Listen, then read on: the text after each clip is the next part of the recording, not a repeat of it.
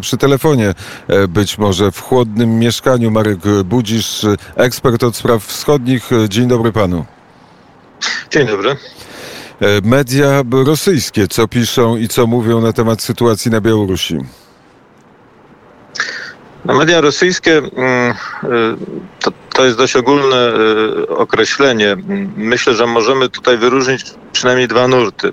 Jest część mediów rosyjskich o takim liberalnym czy, czy quasi-opozycyjnym nastawieniu, które w sposób y, dość otwarty mm, sympatyzują z, z protestującymi, z Białorusinami, którzy domagają się uczciwych, uczciwego policzenia głosów wyborczych. Ale warto zwrócić uwagę na to, że mm, narracja mediów tego głównego nurtu kontrolowanych przez e, państwo rosyjskie e, pod koniec ubiegłego tygodnia i dzisiaj zaczęła się zmieniać dość znacząco. E,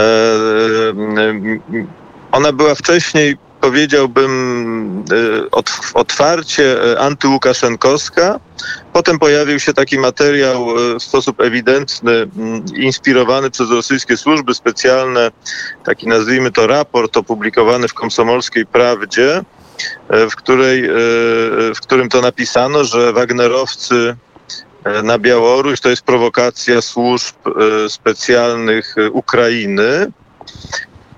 Następnego dnia, czyli, czyli w sobotę, miał miejsce telefon Putina do Łukaszenki E, który też był szeroko opisywany w rosyjskiej prasie jako taki gest wyciągniętej ręki pod adresem e, białoruskiego mm, prezydenta ze strony Rosji.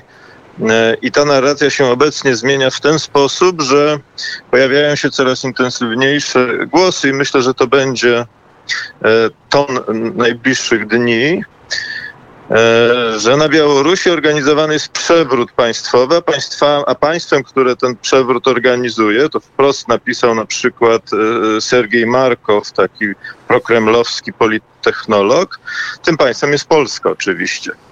Polska, która kontroluje przestrzeń medialną, a przynajmniej część przestrzeni medialnej Białorusi. Tu chodzi oczywiście o kanał e, Bielsat i o niezależne media.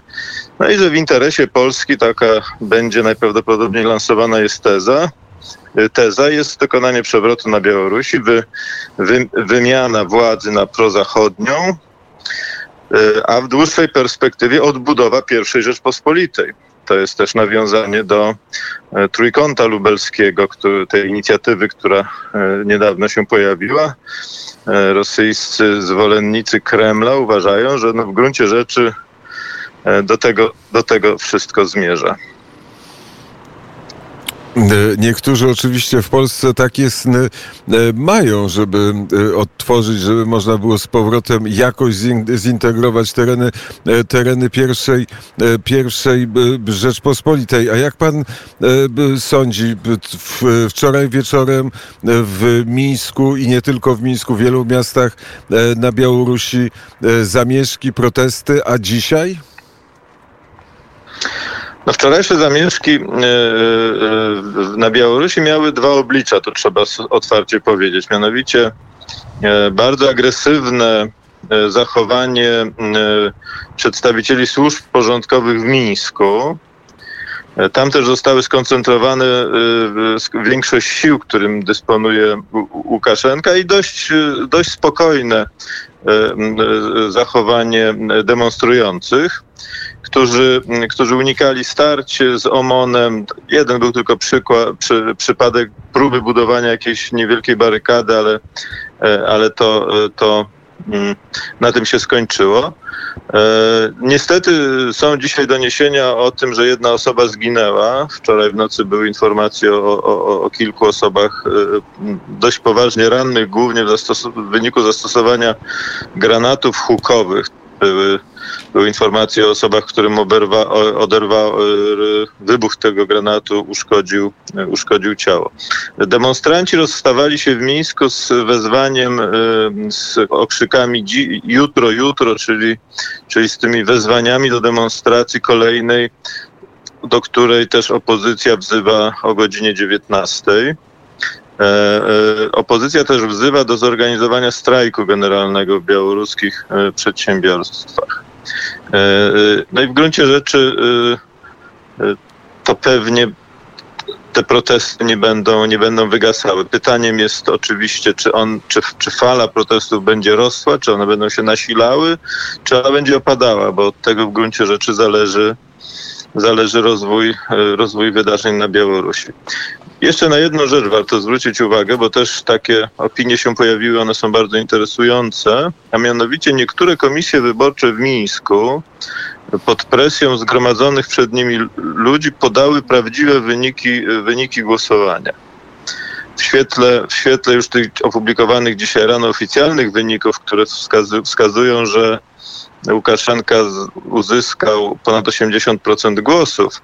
Te wyniki z komisji lokalnych no, były jakby lustrzanym odbiciem. To po 70 kilka procent głosów uzyskała pani Cichanowska, a, a Łukaszenka uzyskiwał y, mniej niż 10. Jeżeli by się demonstrującym, szczególnie w tych mniejszych ośrodkach, gdzie siły OMON-u są mniejsze, gdzie y, docierają informacje, że, że, że, że milicja nie interweniuje albo wręcz wręcz się wycofuje z, z racji tego, że, że tam też gromadzą się duże, duże grupy ludzi. Gdyby, gdyby udało się w kilku ośrodkach y, prowincjonalnych na Białorusi doprowadzić do sytuacji, że tamtejsze lokalne komisje wyborcze pod presją demonstrantów podałyby prawdziwe wyniki wyborów, no to mógłby być to jakiś psychologiczny, informacyjny być może, być może przełom.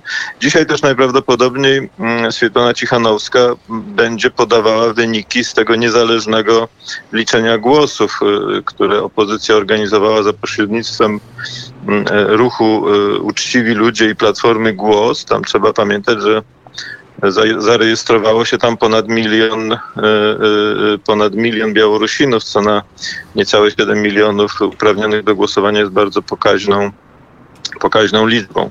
Więc w tym sensie e, sytuacja, jak to się mówi, jest rozwojowa. Pewne wydarzenia będą miały miejsce dzisiaj i one mogą wpłynąć na to, co będzie w następnych dniach.